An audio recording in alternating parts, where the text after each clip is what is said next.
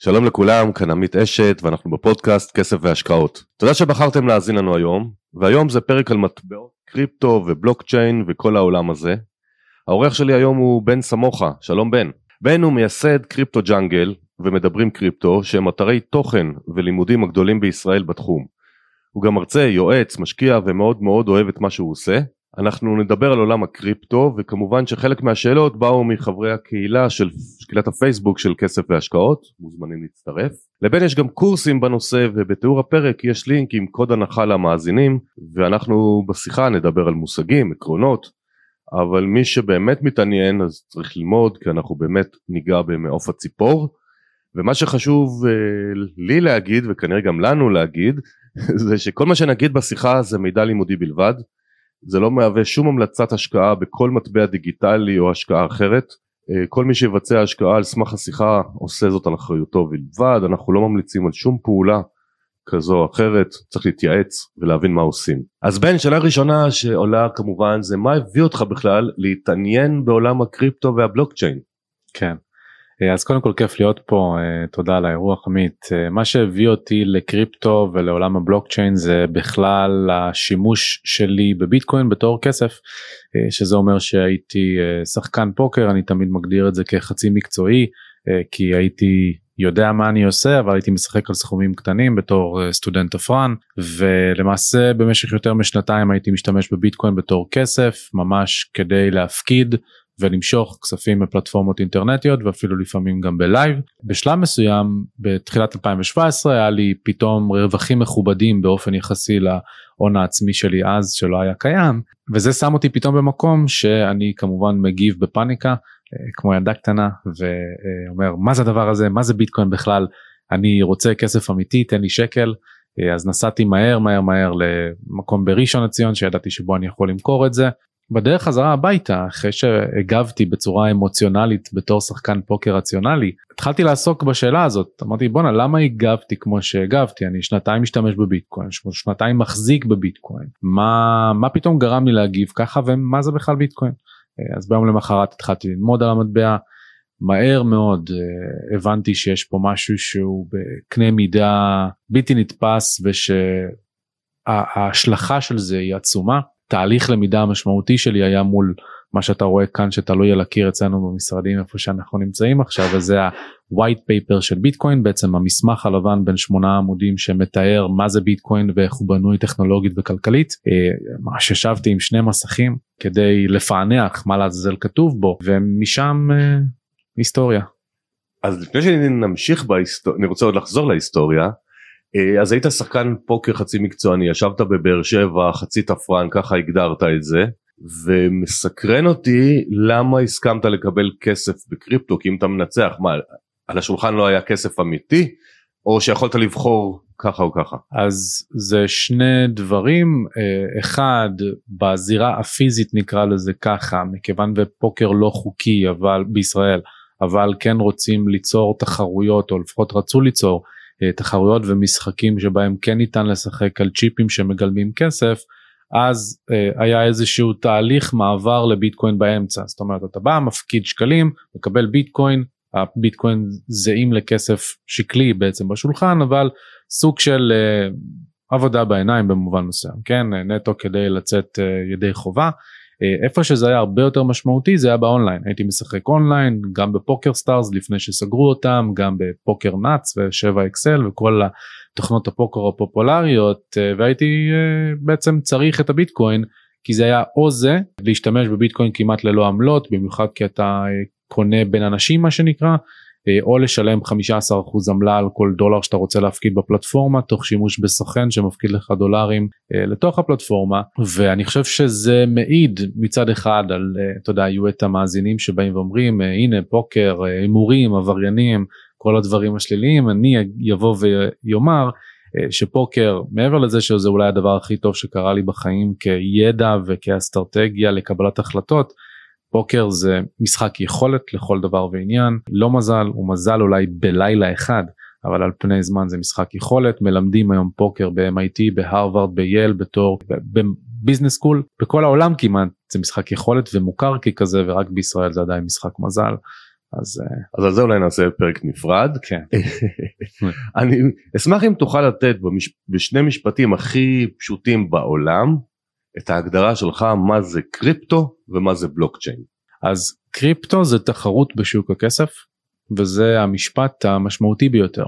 אנחנו היום למעשה נמצאים במערכת שליטה של הכסף שלנו שנקראת כסף פיאט. פיאט זה אלה חוקי כלומר זה מגיע מלשון לטיני של כך יהיה משום שהחוק או המלך קבעו שזה הכסף שבו אנחנו הולכים להשתמש וזה השקל הדולר היורו וכדומה שאנחנו גם כבעלי עסקים אסור לנו להגיד לא לתשלום בהילך החוקי של המדינה. לי כבעל עסק אסור להגיד לא לתשלום בשקלי. אה, ויותר חשוב מהכל אני מוכרח לשלם את המיסים שלי בשקל. רעיון והקונספט של קריפטו כמכלול זה ליצור תחרות בשוק הזה בשוק הכסף. אה, מתוקף הידיעה בשלב זה מגובה בעובדות שהמערכת המוניטרית מערכת הכסף באופן שבו היא בנויה היום לא מיטיבה עם 99% מהאוכלוסייה וכן מיטיבה רק עם מי שקרא לזה יותר מקורב לצלחת ויש פה צורך ליצור אלטרנטיבה. עכשיו בניגוד לתפיסה הרווחת אמנם יש מחנות גם בתוך עולמות הקריפטו של אינדיבידואלים שחושבים שביטקוין ומטבעות דיגיטליים הולכים להחליף לחלוטין את הכסף הממשלתי ובעצם לדחוק אותו החוצה אני רואה בו בתור מנגנון משמעת אני רוצה שתהיה לי את האופציה את החופש את האפשרות להחזיק בכסף שלי עבור עצמי לנהל כמה שאני רוצה מתוך אחוזי ההון שלי בנפרד וגם לעשות זאת בזירה שהיא פרמננט כלומר אני יכול לעשות את זה 24 שעות ביממה בצורה גלובלית ובעמלות מגוחכות ברגע שכבר עשיתי את ה onboarding לתוך העולם האלטרנטיבי הכלכלה האלטרנטיבית שנוצרה כאן. ובלוקצ'יין? הבלוקצ'יין היא הטכנולוגיה שמאפשרת את הדבר הזה. במכלול הבלוקצ'יין היא טכנולוגיה שמאפשרת לנו ליצור אמון מבלי שיהיה גוף מתווך באמצע שאחראי על האמון הזה. היום למעשה אם אתה מסתכל על רשת הביטקוין שנשענת על כוחות חישוב ועל מחשבים שמיליונים מהם היום שנמצאים בכל רחבי העולם כל אחד ואחד מהם מריץ למעשה מעין עותק של מחברת מחברת חשבונאית שמה שרשום במחברת החשבונאית הזאת זה כמעט אותו דבר מה שרשום בבנקים שבן העביר לעמית x כסף. במקום שיהיה פה עותק פרטי לכל בנק בנפרד שהם צריכים להתקשר אחד לשני ולהגיד תרשום אצלך פלוס אצלי מינוס אז פה כולם מחזיקים באותו עותק. כולם יכולים לאמת עבור עצמם בזכות קריפטוגרפיה שזה ענף במתמטיקה שעוסק בהצפנה ומכאן גם מגיעה המילה קריפטו אני יכול לאמת עבור עצמי את החוקים. אני יכול לדעת בוודאות בצורה מתמטית שלא מרמים אותי שלא עובדים עליי. וזה מאפשר לי בין היתר לעשות את אותן העברות הזולות הבינלאומיות הגלובליות בכל רגע נתון בשעות היממה. מכאן זה למעשה בא ואומר שנפתרה בעיה מאוד מאוד מורכבת מתורת המשחקים בעיית הגנרלים הביזנטים איך ליצור אמון מבלי שיהיה צורך בגורף בגוף מתווך בין השחקנים הללו זה מאפשר לנו אם תחשוב על זה רגע ותנסה לתת לזה לשקוע אתה יודע שאתה יכול להיכנס למחברת של ביטקוין מכל טלפון או כל מחשב שנמצא בכל מקום בעולם בין אם תהיה בארצות הברית באפריקה בסין באוסטרליה זה לא ישנה. אתה יכול לדעת עבור עצמך שמה שאתה רואה זה בהכרח מה שאחרים רואים. אתה יכול כמובן להשתמש בזה. ככה הצלחת ליצור אה, אמון בין מיליארדים של אנשים שלא מכירים אחד את השני מבלי שיהיה את אותו מתווך באמצע וזאת הבלוקצ'יין. אז זה נשמע עולם נהדר וכיפי וכולי וכולי אבל אני אאתגר אותך בשאלה אם כך שהכל ידוע והכל ברור ואני רואה את הכל יש הרבה מאוד uh, גנבות והונאות סביב עולמות הקריפטו. זאת אומרת מה שאני לא מבין אז אם הכל ידוע והרשות נתונה אז איך זה שפתאום אני רואה בעיתונות אה, ההוא גנב מיליארד uh, דולר בביטקוין mm-hmm. וההוא גנב וההוא גנב איך לא יודעים לאתר אם הכל שקוף. אז קודם כל יודעים מצוין לאתר uh, הכל שקוף ולכן יש uh, חברות מעקב בין היתר צ'יינליסיס אפילו סטרים הישראלית אה, שזו ממש חברה שיושבת פה בארץ וזה מה שהיא עושה. היא יודעת לאתר ולעקוב אחרי כתובות ארנקים אה, שקשה לשייך בהכרח כתובת ארנק לישות או לאינדיבידואל שיושבים מאחורי הכתובת הזאת אבל עם מספיק שילוב גם של מחקר הבלוקצ'יין כלומר טור ההיסטוריה של הטרנזקציות איפה הם היו אה, מי נגע בכסף לאורך הזמן ובהינתן אה, זה נקרא open source intelligence OSINT שזה מעקב ברשתות חברתיות או לצורך העניין ביצירת קשר עם גופים שכן עובדים בצורה מפוקחת שמישהו בשלב מסוים בשרשרת הערך של העסקה הזדהה זה נותן את הקצה חוט שעליו אפשר לעקוב ולאור זאת אנחנו רואים שבכל מקרה הפשיעה המשמעותיים ביותר שהיו עד כה יודעים לומר מי זה וברוב המקרים גם הוא נעצר. בין אם זה בגניבה מבורסת אם טי גוקס שקרתה ב-2014 נגנבו שם 450 מיליון דולר שווי ביטקוין. בין אם זה בגניבה מבורסת ביטפינקס שהייתה ב-2016 שמאז הביטקוין שנגנב משם פמפם בטירוף והגיע לשווים של יותר משלושה מיליארד דולר עצרו את שני האינדיבידואלים שבעצם אה, הלבינו ניסו להלבין את ההון הזה כמו שיודעים לשייך לצפון קוריאה ובכל זאת כדי להתייחס בצורה יותר אובייקטיבית למיתוס על הפשיעה באמצעות קריפטו צריך להבין שכל טכנולוגיה היא אנייבלר הרכבים אה, והכבישים אפשרו באותו אופן שאנחנו יכולים להתנייד לאותו מקום הם אפשרו גם לשודדי בנקים לברוח מהגניבה של הבנק.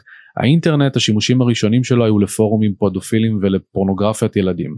אז יש פה טכנולוגיה שהיא מאפשרת המון המון דברים. על אותו משקל שהיא מאפשרת דברים חיוביים היא יכולה לאפשר דברים שליליים. בשנים הראשונות של האימוץ הם היו העיקר במיוחד בעקבות פלטפורמה שנקראת סילק רוד שזאת הייתה נקרא לזה האמזון של האינטרנט האנונימי ששם היה אפשר לסחור במרשמי תרופות מזויפות מזויפים בסמים קלים ובדברים נוספים אבל מאז הגענו למקום שבו שנה אחר שנה אותן חברות מעקב שעובדות עם רשויות המס עם רשויות הביטחון עם משרד המשפטים ומחלקות ההלבנת הון ומימון טרור ומנטרות את הפעילות ברשת הגענו למקום שבשנת 2022 פחות מחצי אחוז מהעסקאות בנבחי מסחר ברשתות בלוקצ'יין משמש לפשיעה מכל סוג ומתוך הפשיעה הזאתי הרוב המוחלט הוא גם להונאות פונזי שמקורן בעיקר במזרח על אזרחים סינים תאילנדים וכדומה. אז יש לנו את היכולת גם אם זה לא מדע מדויק גם אם ניקח סטיית תקן ונוסיף לזה עוד 2% 3% אפילו בנבחי מסחר של שימוש לפשיעה אנחנו נמצאים במגמת ירידה ברורה ובאחוז מאוד מאוד נמוך. הנפחים הדולרים כלומר כשאתה עושה את ההצלבה למול הדולר כן גדלים עם הזמן כי המחירים עולים אז זה הגיוני. אז לפני שנעמיק עוד קצת בעולם הקריפטו בלוקצ'יין וכולי אני נורא אוהב בפודקאסט שלי שמרואיינים יספרו קצת סיפורים אישיים כדי לתת השראה למאזינים. והשאלה שאני רוצה אצלך לשאול אתה אה, היית אה, מה שנקרא שכיר מצליח מאוד בחברת פרסום. עשית תפקידים מאוד בכירים הבאת שם הישגים מאוד גדולים ולמרות זאת יום בהיר אחד שזה בטח היה תהליך החלטת לעזוב והקמת. היום אנחנו פה נמצאים במשרדים של אה, קריפטו ג'אנגל וכל מה שאתה עושה היום. שתף אותנו קצת מה הביא אותך להחליט וואלה אני עכשיו הולך להיות עצמאי כן. למרות שאני שכיר מצליח. אז האמת שקודם כל התחלתי כעצמאי כלומר אה, אוגוסט 2017 עוד הייתי מלצר וברמן במסעדת שף בתל אביב אחרי 12 אה, שנה במסעדנות אה, משוטף כלים דרך מלצר וברמן קפה עד למסעדת שף ממש כל האבולוציה של המסעדנות עד שעלה לי לא יכלתי כבר לראות לקוחות שיושבים לי על הבר זה כבר היה כזה די די די אני חייב משהו אחר. בשלב זה כבר האהבה לקריפטו הייתה לא יכלתי לעזוב את זה הייתי כל שעות היממה גם בלימודים גם במסחר גם בהשקעה בעצם מילאתי את הזמן שלי בקריפטו והבנתי שבזה אני רוצה לעסוק. uh, התחלתי ליצור סדנאות בהתחלה ניסיתי אותם על המשפחה על החברים על האחים של החברים וכל הדברים האלו עד שזה הוביל אותי להשיק את הסדנאות שלי בבאר שבע. אה, סדנאות שצברו פופולריות מאוד מאוד גדולה הגיעו אנשים מהמרכז הגיעו אנשים מירושלים לבאר שבע כדי לשבת אצלי בדירה הקטנה אה, וללמוד על ביטקוין זה היה בשיא ההייפ של 2017 משם התגלגלתי למציאת שותף אה, ביחד איתו בדצמבר 2017 הקמנו את קריפטו ג'אנגל ודצמבר 2017 היה בדיוק השיא של הבועה הקודמת. אה, שבמסגרתה ביטקוין הגיע ל-20 אלף דולר ואז קרס חזרה תוך שנה ל-3,000 ובקריסה הזאת אני עדיין הייתי סטודנט שנה שלישית בתואר כשהקמתי את העסק. צריך כסף גם כי בין היתר הפסקתי את הפוקר בסוג של בבת אחת. זה מה שהוביל אותי להשתלב במרקט הקרוס. מרקט הקרוס היא סוכנות היחסי ציבור והשיווק. אני אגיד המובילה בעולם הם מקפידים להגיד top 3 היה לי אפס ידע בשיווק אפס ידע בפרסום או באיך עולם הדיגיטל עובד מאחורי הקלעים פרט למעט שהספקתי ללמוד על וורדפרס אבל היה לי את הידע בקריפטו והידע בקריפטו אה, שיחק תפקיד משמעותי אה, הניסיון שצברתי בשנה וחצי שקודם לכן עד שנכנסתי לחברה היה מאוד מאוד משמעותי ושם אותי במקום שתוך שלושה חודשים כבר ניהלתי את הלקוחות הגדולים של החברה אה, ביניהם שמות כמו בייננס הבורסה הגדולה בעולם כמו Crypto.com כמו הובי פולקדוט סולנה למי שמצוי בתעשייה הוא מודע לכך שזה החברות למעשה הכי גדולות בעולם ועבדתי בצורה צמודה מול המנכ"לים מול הבכירים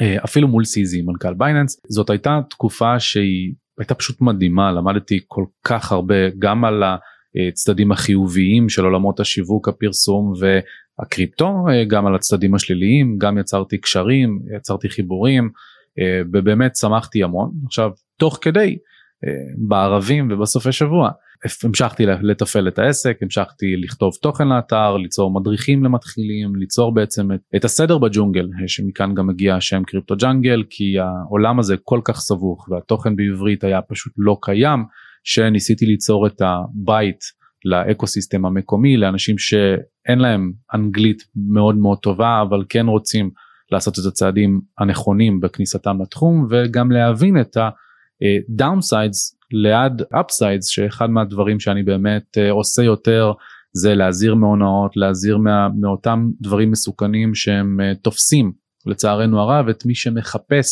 שיגידו לו הנה פה אתה הולך להתעשר הנה זה הולך לשנות לך את החיים מקצה לקצה. uh, נאחז בתקווה הזאת ואז נופל בעונה מרץ 2020 פסט פורוורד הקורונה נפילות דרמטיות אני בדרך חזרה ממסיבת רווקים לאילת כשביטקוין נופל uh, לדעתי 40% באותו יום חזרה ל-3800 ואני זוכר את עצמי יושב באוטו עם חברים ואני אומר להם סו מהר אני צריך לקנות.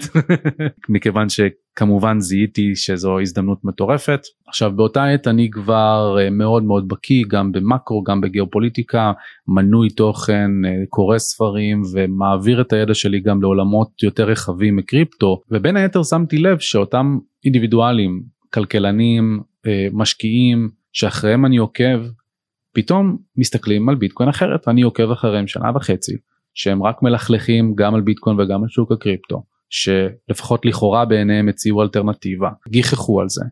ופתאום הטרמינולוגיה משתנה ופתאום הם באים ואומרים רגע אחרי שבאפריל ביטקוין כבר חזר 100% מאותה נקודה אפילו יותר בואנה יש פה שחקן חדש שכשהפדרל רזרב מכריז על הבזוקה של החמש טריליון דולר שלו ביחד עם ממשלת ארצות הברית ביטקוין מתפוצץ לשמיים ואומרים אולי אולי טעינו. אה, וכשזיהיתי את הניצוצות האלה אצלם הבנתי שזה pivot point מאוד מאוד משמעותי בעתיד התעשייה וזה מה שהוביל אותי להפחית משרה בתור התחלה במרקט הקרוס כדי להגביר את הפעילות שלי בקריפטו ג'אנגל לאחר מכן גם קניתי את החלק של השותף שלי שלא שתף לא, ש, לא חלק איתי את החזון שאני ראיתי לעתיד התעשייה ולא היה מוכן אה, לשים ביחד איתי את אותה השקעה. התחלתי אה, לבנות על ספידים. פברואר 21 שני דברים קרו גם גייסתי את העובד הראשון שלי וגם אה, עזבתי לחלוטין את MarketAcross והייתי full time קריפטו ג'אנגל.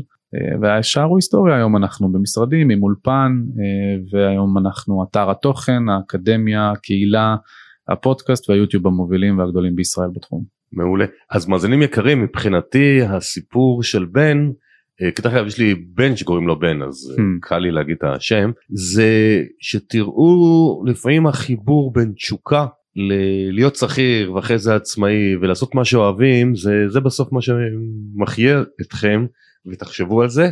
כדרך אגב אה, לידיעה כללית אנחנו מקליטים את הפרק בסוף מאי 2023 אין לי מושג מתי תקשיבו לו אז ואין לנו מושג מה יהיה שער הביטקוין וכולי ביום שתאזינו לזה. שאלה שמסקרנת אותי תמיד אצל אנשים שמאמינים בעולם התוכן הזה כמוך האם מטבעות הקריפטו זאת השקעה בעיניך האם זה מגן אינפלציוני אה, מה זה בעצם בעיניים שלך.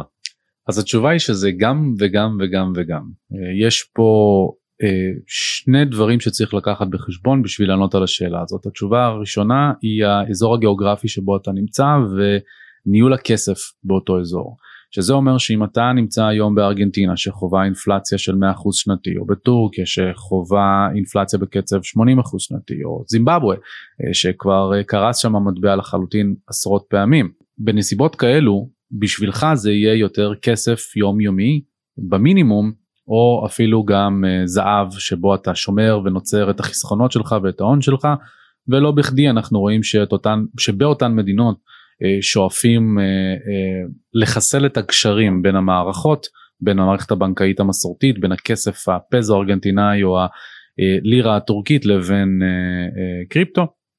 אז זה בעצם הפרספקטיבה של המדינות המתפתחות שהיום יותר משני מיליארד אנשים לא מחוברים בכלל לחשבון בנק אין להם חשבון בנק משהו שלנו נראה טריוויאלי כמו להזמין מוצר באמזון מהם רחוק שנות אור אה, ושני מיליארד נוספים נמצאים במשטר אינפלציוני קבוע כלומר הם איבדו כבר אמון בבנק המרכזי בממשלה שלהם וביכולתם לנהל כסף ולכן נוצרה להם אלטרנטיבה שהיא הרבה יותר אטרקטיבית ווואלה מדובר פה בנתח שוק מאוד מאוד משמעותי.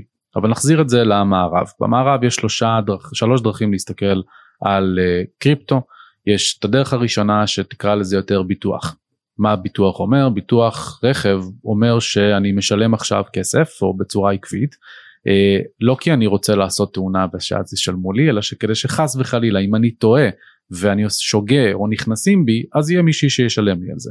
על אותו משקל uh, רוב האנשים כן מאמינים אה, בבנק המרכזי וביכולת הממשלה לשמור על uh, הערך היציב של הכסף. אני באופן אישי איבדתי את האמונה הזאת לאור הניסיון והידע שצברתי לאורך השנים. uh, אני חושב שאנחנו נמצאים בזמנים שמאתגרים את זה בצורה מאוד מאוד משמעותי ושאנחנו הולכים לראות יותר ויותר מזה בזמן הקרוב. ועל כן מי שרוצה לבטח בא ואומר אני חושב שביטקוין לא יצליח אני לא חושב שזו השקעה טובה אני לא חושב שזה חיסכון טוב אבל אה, אני לא גאון אני לא מנטר את הדברים האלה בצורה עקבית ולכן אני אשלם ביטוח והביטוח הזה יכול להיות סכום כסף ראשוני שאני שם בצד ואז לאחר מכן כן או לא איזשהו סכום חודשי או שנתי שאני מרגיש בנוח להפקיד אה, וכך אה, אם אני צודק מצוין אז לא הייתי צריך להגן על עצמי והביטוח כמו של הביטוח הרכב הלך לפח במרכאות או שאם אני טועה אז יש לי את ההגנה להון. דבר שני שאפשר להסתכל עליו זה חיסכון. אה, חיסכון זה אומר שיש היום אנשים שעושים DCA, דולר קוסט אברג', קונים בסכום קבוע אה, חודשי, דו חודשי, ביטקוין מתוקף האמונה במשפט שאני אה, מאוד מאמין בו בעצמי, שאם בנקים מרכזיים וממשלות מתחרים אחד בשני להפחית את ערך הכסף על ידי הדפסתו לאורך זמן, אז מה שהם מדפיסים כנגדו, או כלומר מה, מה שלא נשלט על ידם, מה שלא ניתן למניפולציה על ידם, הולך לעלות בערכו. וכשאנחנו מסתכלים היסטורית בנסיבות האלו, זה יהיה בעיקר מתכת הזהב, שידועה כמאוד נדירה, זה יהיה מתכות נדירות נוספות, אפילו כמו אורניום ופלטינום, והיום יש שחקן נוסף במשוואה, אותו שחקן שכמו שאמרתי גם כלכלנים ומשקיעים מכניסים למשוואה, וזה ביטקוין. ביטקוין ספציפית, במיוחד במקרה הזה של החיסכון, ביחס למטבעות אחרים, שהם נחשבים הרבה יותר ספקולטיביים הרבה יותר מסוכנים uh, הסטטוס של ביטקוין היום גם בעיני המשקיעים המסורתיים הגופים הגדולים דוחות של פידליטי של ג'יי פי מורגן של מורגן סטנלי וכל הגופים הללו כבר שמים את ביטקוין באסכולה אחרת במשוואה אז אמרנו שימוש ביטוח חיסכון ועכשיו זווית ההשקעה. תראה על הנייר קשה לראות מטבעות קריפטו בהגדרה הרשמית של השקעה כי ההגדרה הרשמית של השקעה מדברת על זה שאתה שם כסף עכשיו שהמטרה שלו זה להניב לך תשואה על פני זמן באמצעות תזרים נכנס לאותה השקעה שישלם לך את זה זה תקף לנדל"ן לאגרות חוב למניות אה, עם דיבידנדים וכדומה. אז קודם כל בקריפטו יש היבטים של השקעה. כלומר אם אתה מסתכל על staking על איתריום אז staking זה אומר שאתה נועל מטבעות כדי לקחת חלק באימות החוקיים של הרשת ממש כשחקן קרא לזה פסיבי אקטיבי אוקיי? כי אתה עושה את הפעולה הזאת פעם אחת אבל באופן אקטיבי אתה מסייע לשמירת האבטחה של הרשת אז אתה מקבל על זה תשואה. היום תשואה של כחמישה אחוזים. תשואה הזאת לא משולמת בהכרח משימוש ברשת.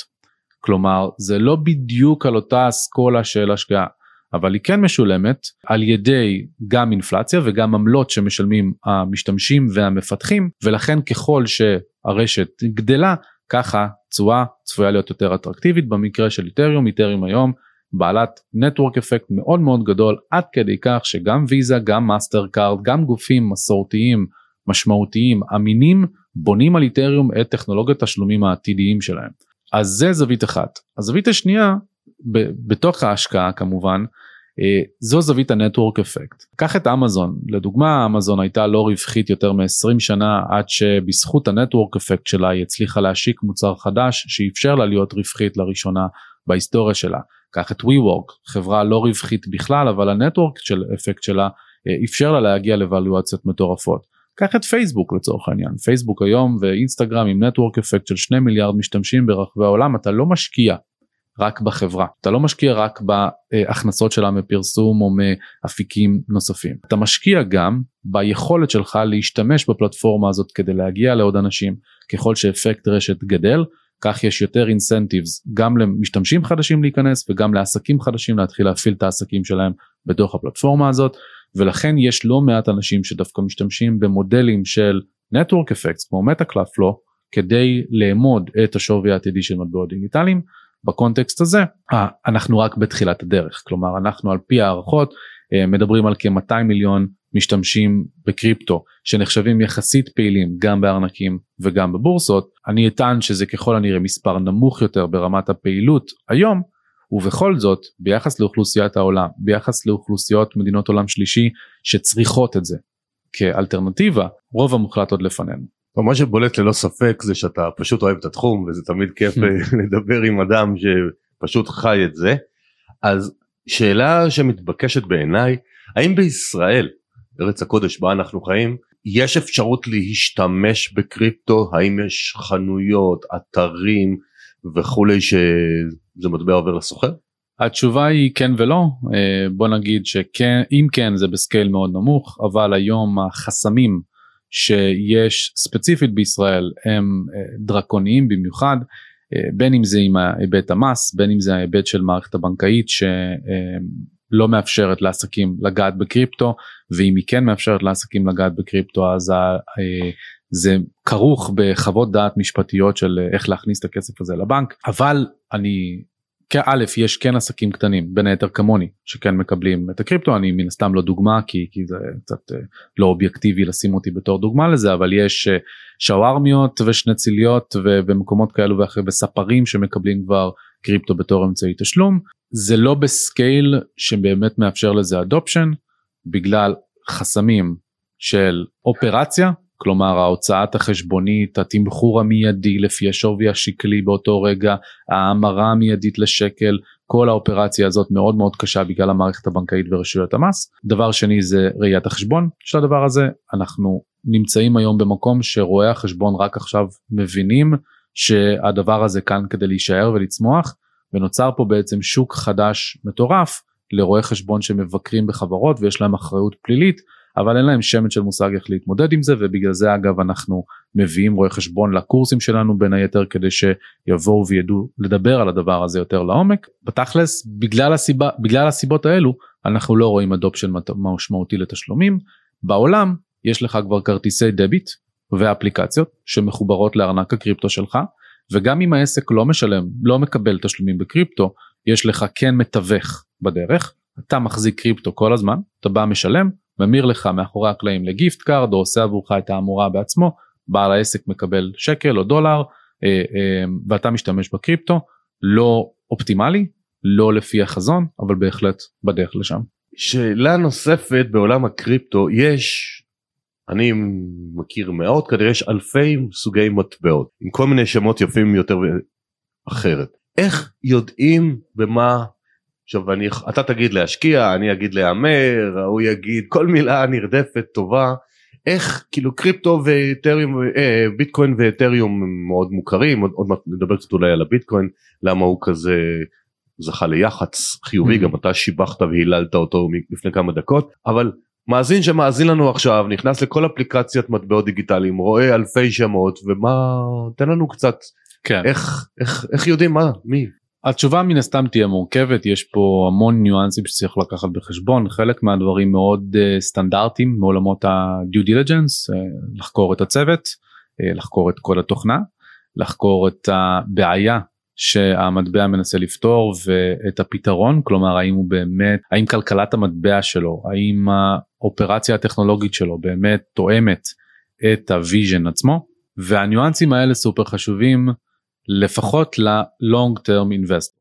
ל-short term speculator או למהמרים אז יש ניואנסים אחרים לקחת בחשבון כמו הייפ ברשתות חברתיות כמו מפת דרכים שזה למעשה אומר אה, שאם מטבע מסוים לצורך העניין עומד בפני השקה גדולה כנס שהוא מרים בעצמו ודוברים מכובדים צריכים צפויים להגיע לכנס הזה אז בנסיבות כאלה יש הזדמנויות שהן יותר טווח, אה, בעלות טווח קצר שנתפסות כאטרקטיביות אבל כמכלול זה אותו אותן שאלות פלוס מינוס רק אפיק אחר למדוד. הבעיה, הפתרון, הצוות, השקעות שבוצעו בו על ידי גופים המהימנים, היועצים, השיתופי פעולה שלו, המוצר שלו, האינטגרציות שלו. כן.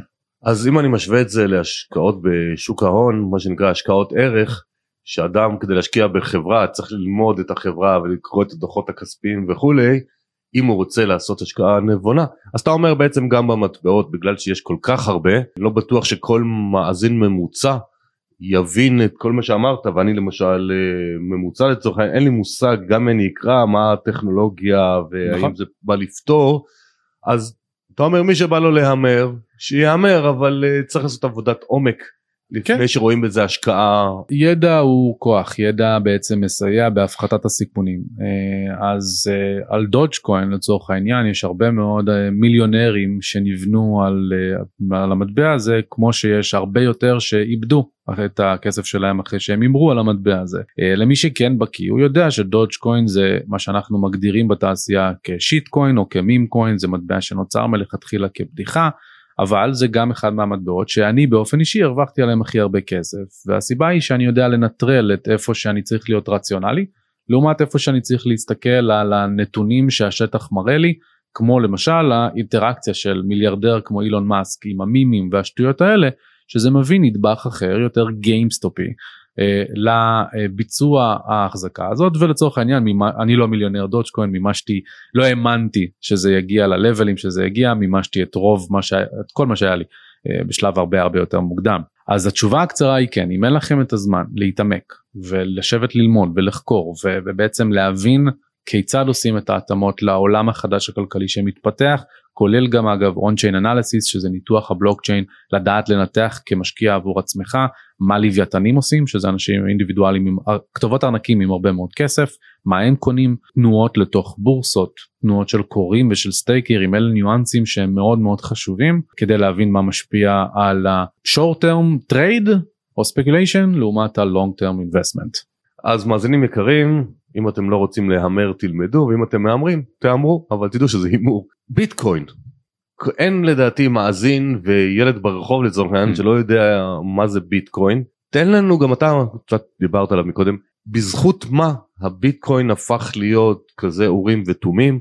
אני יודע שבשיטה הזאת של כל כמה שנים חוצים את הכמות ויש מס, יעד, מספר יעד סופי.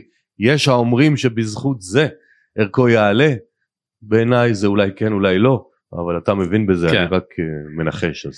אז לביטקוין יש מאפיינים ייחודיים uh, ובמובן מסוים אחד ביטקוין לא מנסה לביטקוין אין צוות שיווק uh, חברת ביטקוין בעם שמנסה לקדם אותו כמו שלצורך העניין כן קיים ברשתות בלוקצ'יין אחרות כמו איתריום ולביטקוין יש מעין תרבות או אג'נדה שמה בראש ובראשונה את ההבטחה ואת הביזור של הרשת. בעולמות הבלוקצ'יין אם אנחנו מסתכלים בצורה אובייקטיבית פרופר על הטכנולוגיה בפני עצמה כמאגר מידע שמשכפל את עצמו כמו שתיארתי על פני מיליונים של עותקים, עותקים ברחבי העולם שכל אחד ואחד מהעותקים האלה צריכים להיות בשאיפה מלאים זו טכנולוגיה מאוד לא יעילה מאוד יקרה ולכן צריכים לשאול אוקיי אם אנחנו משתמשים במאגר המידע הלא יעיל השמן הזה היקר הזה מה הסיבות שהוא מטיב איתן.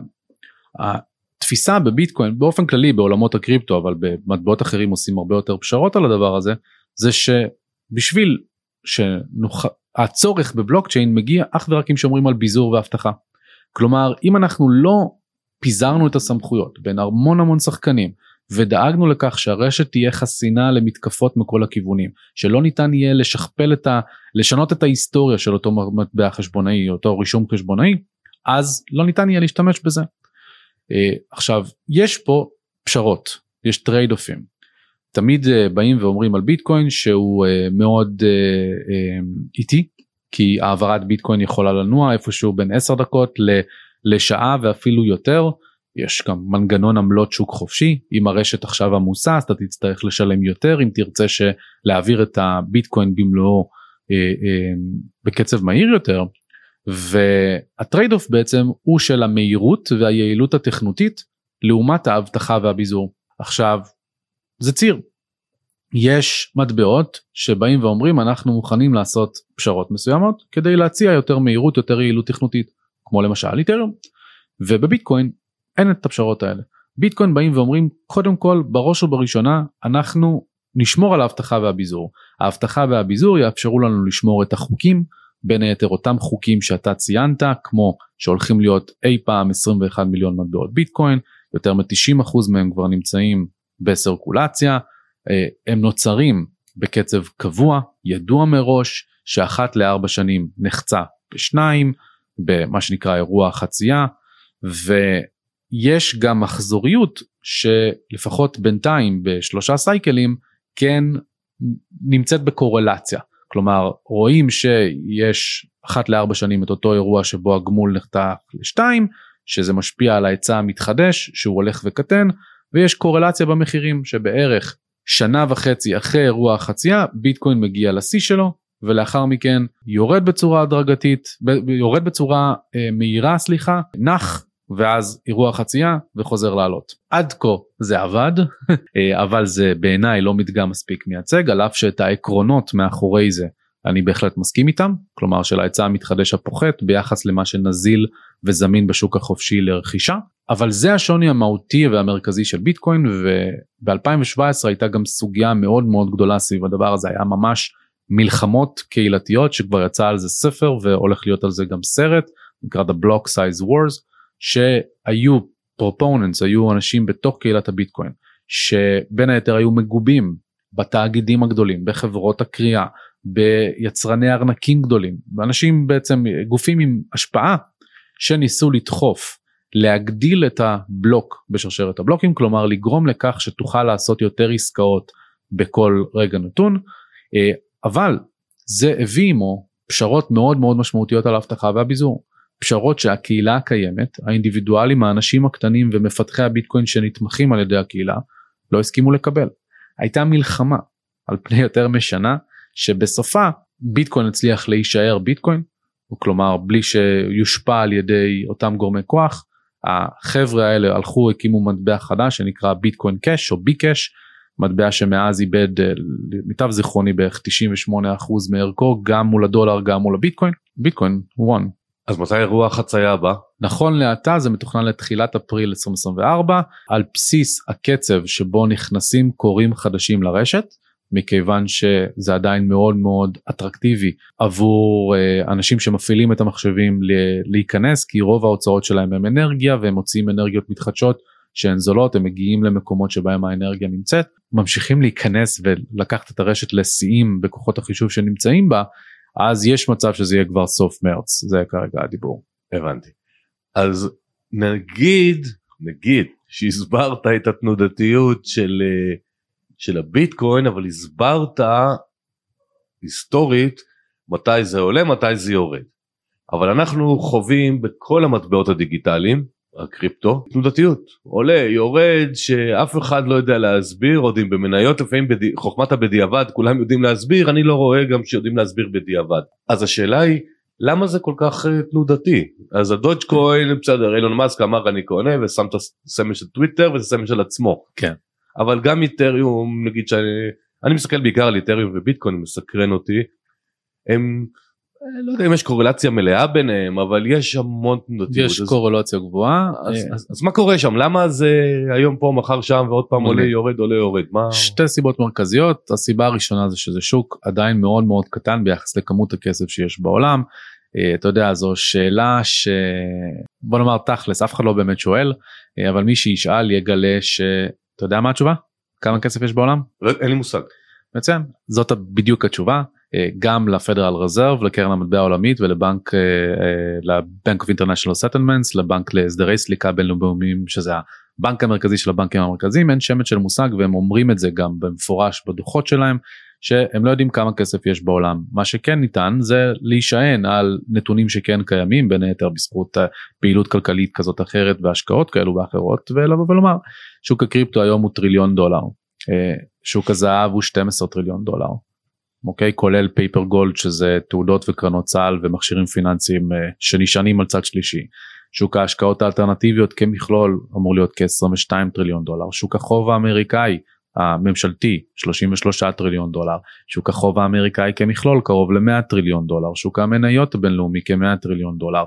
הסכומים האלה הם סכומים הרבה יותר גדולים משוק הקריפטו. ולכן כשיש לך אה, אה, שוק שהוא ביחס באופן יחסי קטן מאוד לכמות הכסף שיש בעולם אז הוא הרבה יותר תנודתי כי צריך פחות כסף כדי להניע אותו.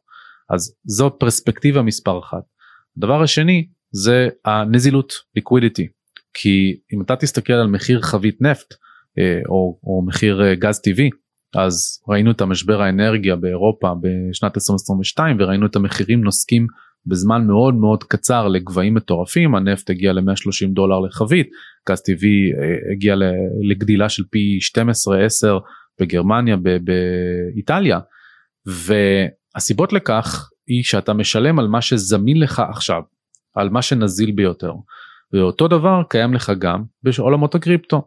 יש לך, ניקח את הדוגמה האולטימטיבית כמובן שזה ביטקוין, היום על פי הערכות יש כשתיים וחצי מיליון ביטקוין שנזמינים בבורסות, מפוזרים על פני בורסות רבות, וזה אומר שאם עכשיו יש איזושהי מסיבה מסוימת, או טריגר לקנייה או טריגר למכירה, באופן יחסי לא זמינים לך הרבה מטבעות בבורסות, אז העלייה או הירידה תהיה אה, משמעותית בהתאם ומכאן נובעת אלה שתי הסיבות של התנודתיות. אני אה, נמצא במחנה שחושב שעוד כמה שנים מהיום כששווי, השוק יהיו משמעותית יותר גדולים וגם באחוזים מתח, מתוך סך כמות הכסף שיש בעולם אנחנו נראה את התנודתיות פוחתת ובצורה משמעותית.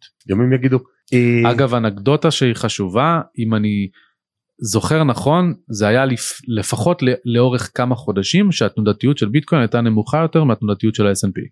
אה, אז אה, זה גם צריך לשים את זה בפרספקטיבה בשווקי המניות המסורתיים יש לך הישענות על כסף פסיבי מאוד הישענות מאוד מאוד דרמטית. כל שבועיים כמו שעון מתקתק ה-401Ks בארצות הברית קונים אה, מניות על פי המדדים שפשוט קונים את זה בצורה עיוורת ולא שואלים שום שאלה פונדמנטלית על האם מה שהם קונים באמת יש לו value.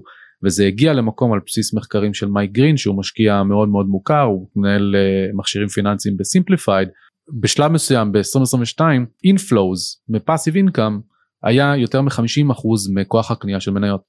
אז על פניו אם אתה מוציא מהפאסיב כסף לאקטיב אתה בעצם גורם לכך שהעיוותים האלה בתנודתיות גם כן הולכים לפחות כי אתה יוצר יותר נזילות בשווקים למניות. הגיוני. מאזינים לנו עכשיו הרבה מאוד אנשים וחלקם השתכנעו שזה הימור חלקם השתכנעו שזה השקעה חלקם השתכנעו לא משנה מה רוצים להשקיע במטבע דיגיטלי. הזכרת מקודם שבגלל רגולציות כאלה ואחרות קשה להמיר את זה חזרה. מה שאני אשמח מאוד אם תוכל לתת כמה טיפים למאזינים מי שרוצה כן, כן להשקיע לקנות לא משנה איך נקרא לזה אבל לשמור על היכולת להחזיר חזרה לכסף פיאט על מה לשים לב.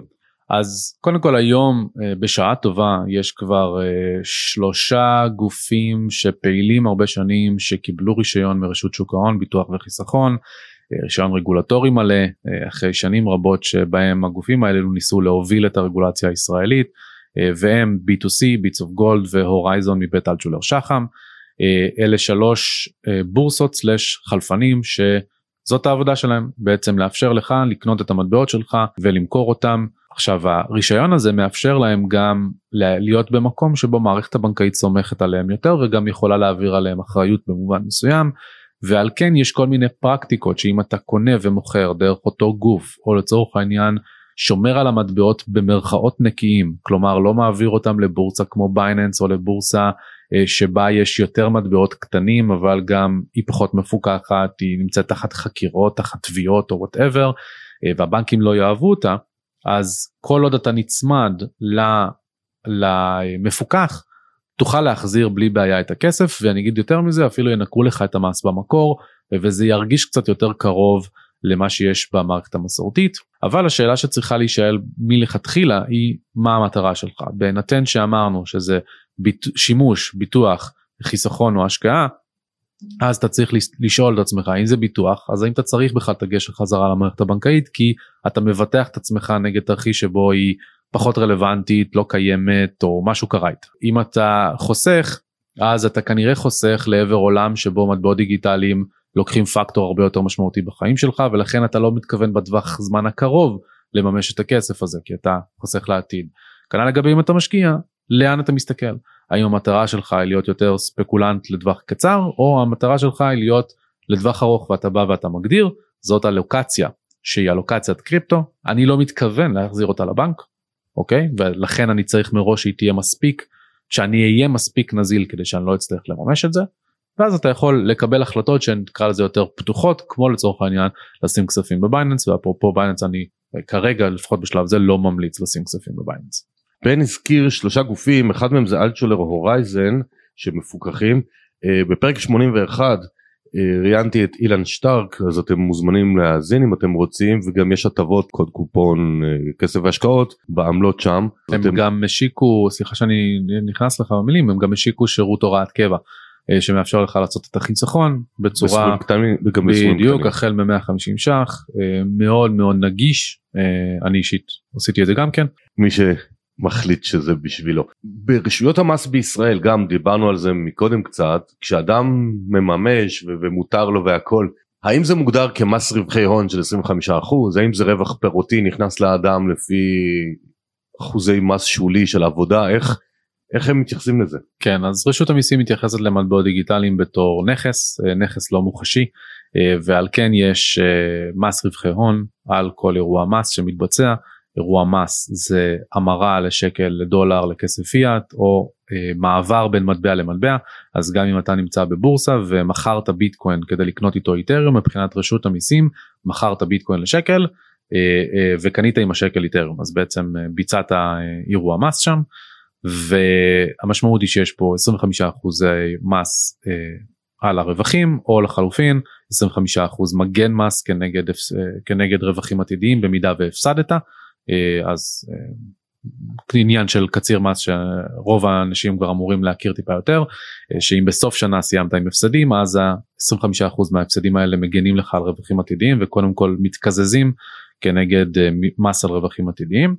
עכשיו מבחינת איך זה יוכר עבור רוב האנשים זה יישאר באסכולה הזאתי של מס רווחי הון אנשים שמבצעים הרבה מאוד פעולות בקריפטו עד לכדי נקרא לזה אלפי פעולות בחודש במקרה כזה רשות המיסים עשויה אפילו רטרואקטיבית להכיר בהם בתור סוחרים כמקצוע במיוחד אם יש להם הרבה רווחים ולנסות לדחוף לעבר מס פירותי אבל פה עם הרואה החשבון הנכון ככל הנראה שאפשר יהיה לצאת למאבק מוצלח. מעולה.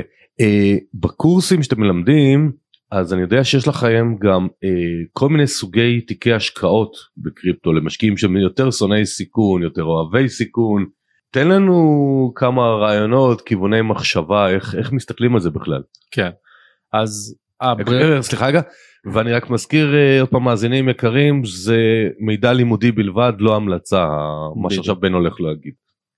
כן אז באופן כללי אה, דיברנו לפני שנכנסנו להקליט על זה שעלתה סדרה דוקומנטרית בוויינט אה, שבה התארחתי וגם שם שאלו אותי את השאלה הזאת ואני מה שבאתי ואמרתי זה שקודם כל בברירת מחדל כשמסתכלים על שוק הקריפטו צריך להסתכל על זה בפרספקטיבה של סיכון אישי שבלאו הכי מדובר בשוק שהוא מסוכן מאוד. כלומר גם ביטקוין ואיתריום במונחים של תנודתיות ואיך שמודדים סיכון בעולמות השקעות מסורתיות נחשבים מסוכנים. ולכן כבר האלוקציה לקריפטו צריכה להיות כזאת שאתם שלמים עם התנודתיות אתם שלמים עם לקום בבוקר ולראות שביטקוין נפל 30% וזה לא אמור להשפיע לכם על הרגשות כי קיבלתם קודם לכן אה, את ההחלטה. אה, עכשיו באופן כללי אני אמנם לא ממליץ אבל אני חושב שלרוב האנשים הביטקוין צריך התיק צריך להיות מורכב בעיקר מביטקוין. אה, לאחר מכן ניתן להוסיף אחוזים של איתריום כלומר אם לצורך העניין אנחנו מסתכלים על זה אז 80% מהתיק צריך להיות ביטקוין ואיתריום באלוקציה מסוימת. אני אטע יותר לביטקוין. יש אנשים שיגידו שבגלל התשואות של ה staking או נקרא לזה דיבידנדים אז שווה לשים את הכסף גם ב staking ואז ה Ethereum עצמו מכניס תשואה גם כן שנקובה ב ETH נקובה במטבע עצמו ואז יש אה, בין אה, 20% בערך שאתה מקצה אה, כאשר יש כמה קריטריונים בעצם להחליט אה, איזה מטבע יקבל איזה אלוקציה בהתאם לכמה זמן הפרויקט קיים, האם הצוות שלו אמין, האם הם עמדו במפת הדרכים שלהם, אה, האם הם מצמיח, מצמיחים ומגדילים את הנטוורק אפקט שלהם, כמה הוא ירד מהשיא, כלומר כמה, כמה הפוטנציאל צמיחה פה משמעותי ואז אפשר לעשות ריבלנס בעתיד, אבל כמכלול הייתי מגדיר את זה כלא יותר משבע מטבעות בתיק. אז אם יש לך ביטקוין ואיתריום אין סיבה להחזיק ביותר מחמש מטבעות כי בדרך כלל הם פשוט נעים ביחד. אז גם אם אחד יעלה 50% והשני יעלה 30% ההבדל לא משמעותי יותר מדי בפרספקטיבה אה, ארוכת טווח ובהתאם לאלוקציה של התיק. אז שאלה לפני האחרונה זה איזה אבטחת מידע או אבטחת מטבעות יש כי הזכרת קצת ב... בתחילת השיחה שלנו את הנושא הזה של security הזה אבל מה מה עוד אתה יכול לספר לנו קצת כי שנהיה רגועים שנהיה רגועים כן. השבעה מטבעות האלה שגם משהו יישאר לנו. זאת תשובה בשכבות אה, זאת תשובה בשכבות כי היום אה, לאור הפיתוחים שיש על פלטפורמות של חוזים חכמים פלטפורמות שמאפשרות לך להשתמש בהן בתור תשתית קרא לזה סוג של שירותי ענן מבוזרים.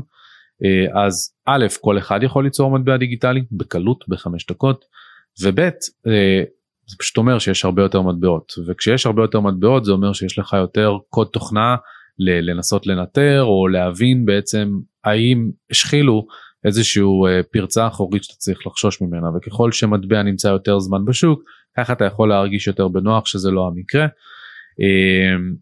ולכן א' אני מפנה אנשים לביטקוין ואיתריום בראש ובראשונה כי הם נבחנו הכי הרבה זמן ועמדו באתגרים הכי משמעותיים. אה, ולאחר מכן זה שוב פעם אה, ההיבט של ההבדלים בין המטבעות היציבים שכבר הוכיחו את עצמם על פני זמן. אתה יודע לייטקוין קיים משנת 2011 סליחה אז הוא כבר 12 שנה בשוק והיו לו את הצרות שלו אבל בסך הכל הוא הראה שהוא לא חווה את המתקפות שאנחנו צריכים לחשוש מהן. זה לא הופך אותו ל-investment viable כן? אבל זה נותן יותר מידע על היכולת שלו לעמוד בסוגים שונים של מתקפות. אמ, וככל שמטבע דיגיטלי נבנה על גבי דברים אחרים כמו אליטריום ומתקשר עם תוכנות אחרות כלומר אה, פלטפורמת אבה שזו פלטפורמה של הלוואות על איתריום מאפשרת לך לעשות דברים גם דרך יוניסוואפ שזה פלטפורמת מסחר יש פה אינטגרציה. ככל שיש יותר אינטגרציות במיוחד ככל שהמטבע חדש כך רמת הסיכון יותר גבוהה אה, ואחרי ההונאות פונזי כשדיברנו בתחילת הפרק על פשיעה אז ההונאות האלו או התקיפות האלו של האקרים צפון קריאנים בעיקר שמכוונים למקומות האלה לקשרים ולאינטגרציות בין הפלטפורמות שם נמצאים הסיכונים הגדולים. משם כמשקיע שלא מחפש ללמוד לחקור וכדומה פשוט להתרחק לא שווה את זה. סבבה כי גם יש בשוק ההון האמריקאי יש כמה חברות אה, נסחרות שחלקן הצליחו יותר חלקן התרסקו יותר אה, חלק מהמטבעות אפשר לקנות לא עם עקיבה מוחלטת חלקה עם יותר עקיבה זאת אומרת יש גם פתרונות למי שרוצה לעקוף קצת את, אה, את הארנקים אבל לזה לא ניכנס. אה, אז אני מגיע לשאלה האחרונה שאני תמיד נורא אוהב אותה. אה, אני מבקש מכל מרואיין לתת לנו שלושה טיפים לחיים. יכול להיות לארוז דברים שדיברנו, יכול להיות מסרים שיש לך גם על שלא קשורים לתוכן הפרק. מה, מה בא לך לשתף את המאזינים שלנו? מגניב. אה, אז הדבר הראשון אני באמת מסיים כל פודקאסט בין אם מראיין בין אם שואלים אותי את השאלה ובין אם לא בללמוד על כסף. אני חושב ש... ברגע שלומדים על כסף אה, לומדים להבין את העולם בצורה אה, אחרת אה, מסתכלים על דברים בצורה שונה כשמבינים שאנחנו היום במערכת הקיימת שנמצאת איתנו כ-50 שנה נמצאים במרוץ עכברים שאנחנו לא יכולים לנצח אותו אין דרך לנצח את האינפלציה המוניטרית ולא את אינפלציית מדד המחירים לצרכן, אלא אם מבינים את המשחק ויודעים להתאים גם את אורח החיים שלנו וגם את ההשקעות שאנחנו מבצעים לדבר הזה. אני יכול לומר שמסע הלמידה שלי לתוך ביטקוין שהוביל למסע למידה לתוך המערכת המוניטרית והכלכלית והפיננסית וכדומה פשוט שינה לי את החיים מקצה לקצה וגם השליך על הסובבים שלי על החברים על המשפחה שזכיתי לשתף איתם כמובן גם העוקבים שלי. דבר שני זה להפעיל חשיבה ביקורתית. לצערי הרב אנחנו בין היתר בגלל אותו מרוץ עכברים הגענו למקום של uh, עידן האינסטנט אנחנו צורכים כותרת והחלטנו שהכותרת הזאת היא אמת. Uh, אנחנו נשענים על כל דבר שיגידו שהוא מדע אז הוא בהכרח מדע. צריך לשאול את השאלות הביקורתיות על מתודולוגיות שבאמצעותם מציגים לנו מספרים נתונים סטטיסטיים מדדים. יש המון דוגמאות שאני יכול לתת אבל אולי החשובה ביותר לקונטקסט של השיחה הזאת זה כמובן מדדי האינפלציה לפי מדד המחירים לצרכן מדדים מאוד מאוד מעוותים כנ"ל לגבי מדדי האבטלה שנמדדים בכלל מתוך שיעור ההשתתפות בכוח העבודה שהוא בעצמו יורד בצורה משמעותית אז זה לא מפליא שאחוז האבטלה ירד כנגדו גם כן. אלו צורות מניפולטיביות שמאפשרות לאיזשהו מספר ששמים בכותרת לעצב לנו את המחשבה ואת התודעה ולפעול על בסיס זה דבר השלישי אני חושב שבמובן מסוים תאמינו בעצמכם אה, כי בלי קשר ללמידה על כסף ולחשיבה הביקורתית אני יודע להגיד לעצמי שאחרי שיצאתי ממערכת החינוך של הבית ספר התיכון אה, איבדתי את החשק ללמוד. אני אמרתי אם ככה נראים לימודים אז אני לא רוצה ללמוד יותר. ופוקר שינה לי את התפיסה כי פתאום הגעתי למקום שלא רק שאני נהנה לשחק פוקר וללמוד על פוקר אלא בשלב מסוים ליהנות ללמוד על פוקר היה פקטור יותר משהו יותר יותר אהבתי להקדיש זמן ללמוד על פוקר מאשר לשחק אותו. אה, וזה שינה לי את התפיסה על למידה כמכלול לא רק על כסף לא רק על אה, חשיבה ביקורתית אלא על דבר מסוים שמעניין אותי. אה, ו- ולהקשיב לכמויות האינפורמציה שיש בפודקאסטים כמו שלך ובמיוחד במיוחד גם באנגלית כן אה, שהיום יושבים המשקיעים, הכלכלנים, האנליסטים הגיאופוליטיים, פוליטיקאים מומחים ליחסים בינלאומיים, אנשים שזה מה שהם עושים עשרות שנים באים ומשתפים בצורה גלויה לחלוטין את האסכולה שלהם וכמות הידע שיש בזה כמות הערך שזה מוסיף לחיים היא עצומה אה, ואם תאמינו בעצמכם שזה שווה את הזמן על פני אה, הפח הגדול או הישרדות או אהבה חדשה ישנה שכל פעם משנים את הפורמט כדי אה, לטמטם אותנו סלח לי על השפה. אה, אני חושב שזה פשוט שווה את הזמן שלכם הרבה יותר ותאמינו בעצמכם ואתם תצליחו להגיע למקום שבו אתם תבינו גם עד כמה זה מעניין וזה שואב אתכם פנימה. אחלה היה נהדר אני אהבתי את שלושת הטיפים. לא אמרתי בהתחלה בן בן כמה אתה? אני בן 32.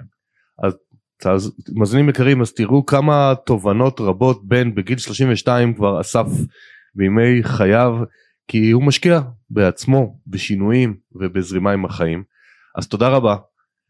אני מקווה שהיה לכם מעניין שאתם קצת יותר uh, מכירים מבינים את התחום.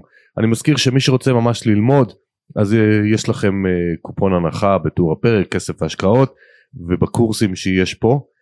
ותודה שהאזנתם לנו אתם מוזמנים להצטרף לקהילת כסף והשקעות בפייסבוק ונשתמע בפרק הבא אני עמית.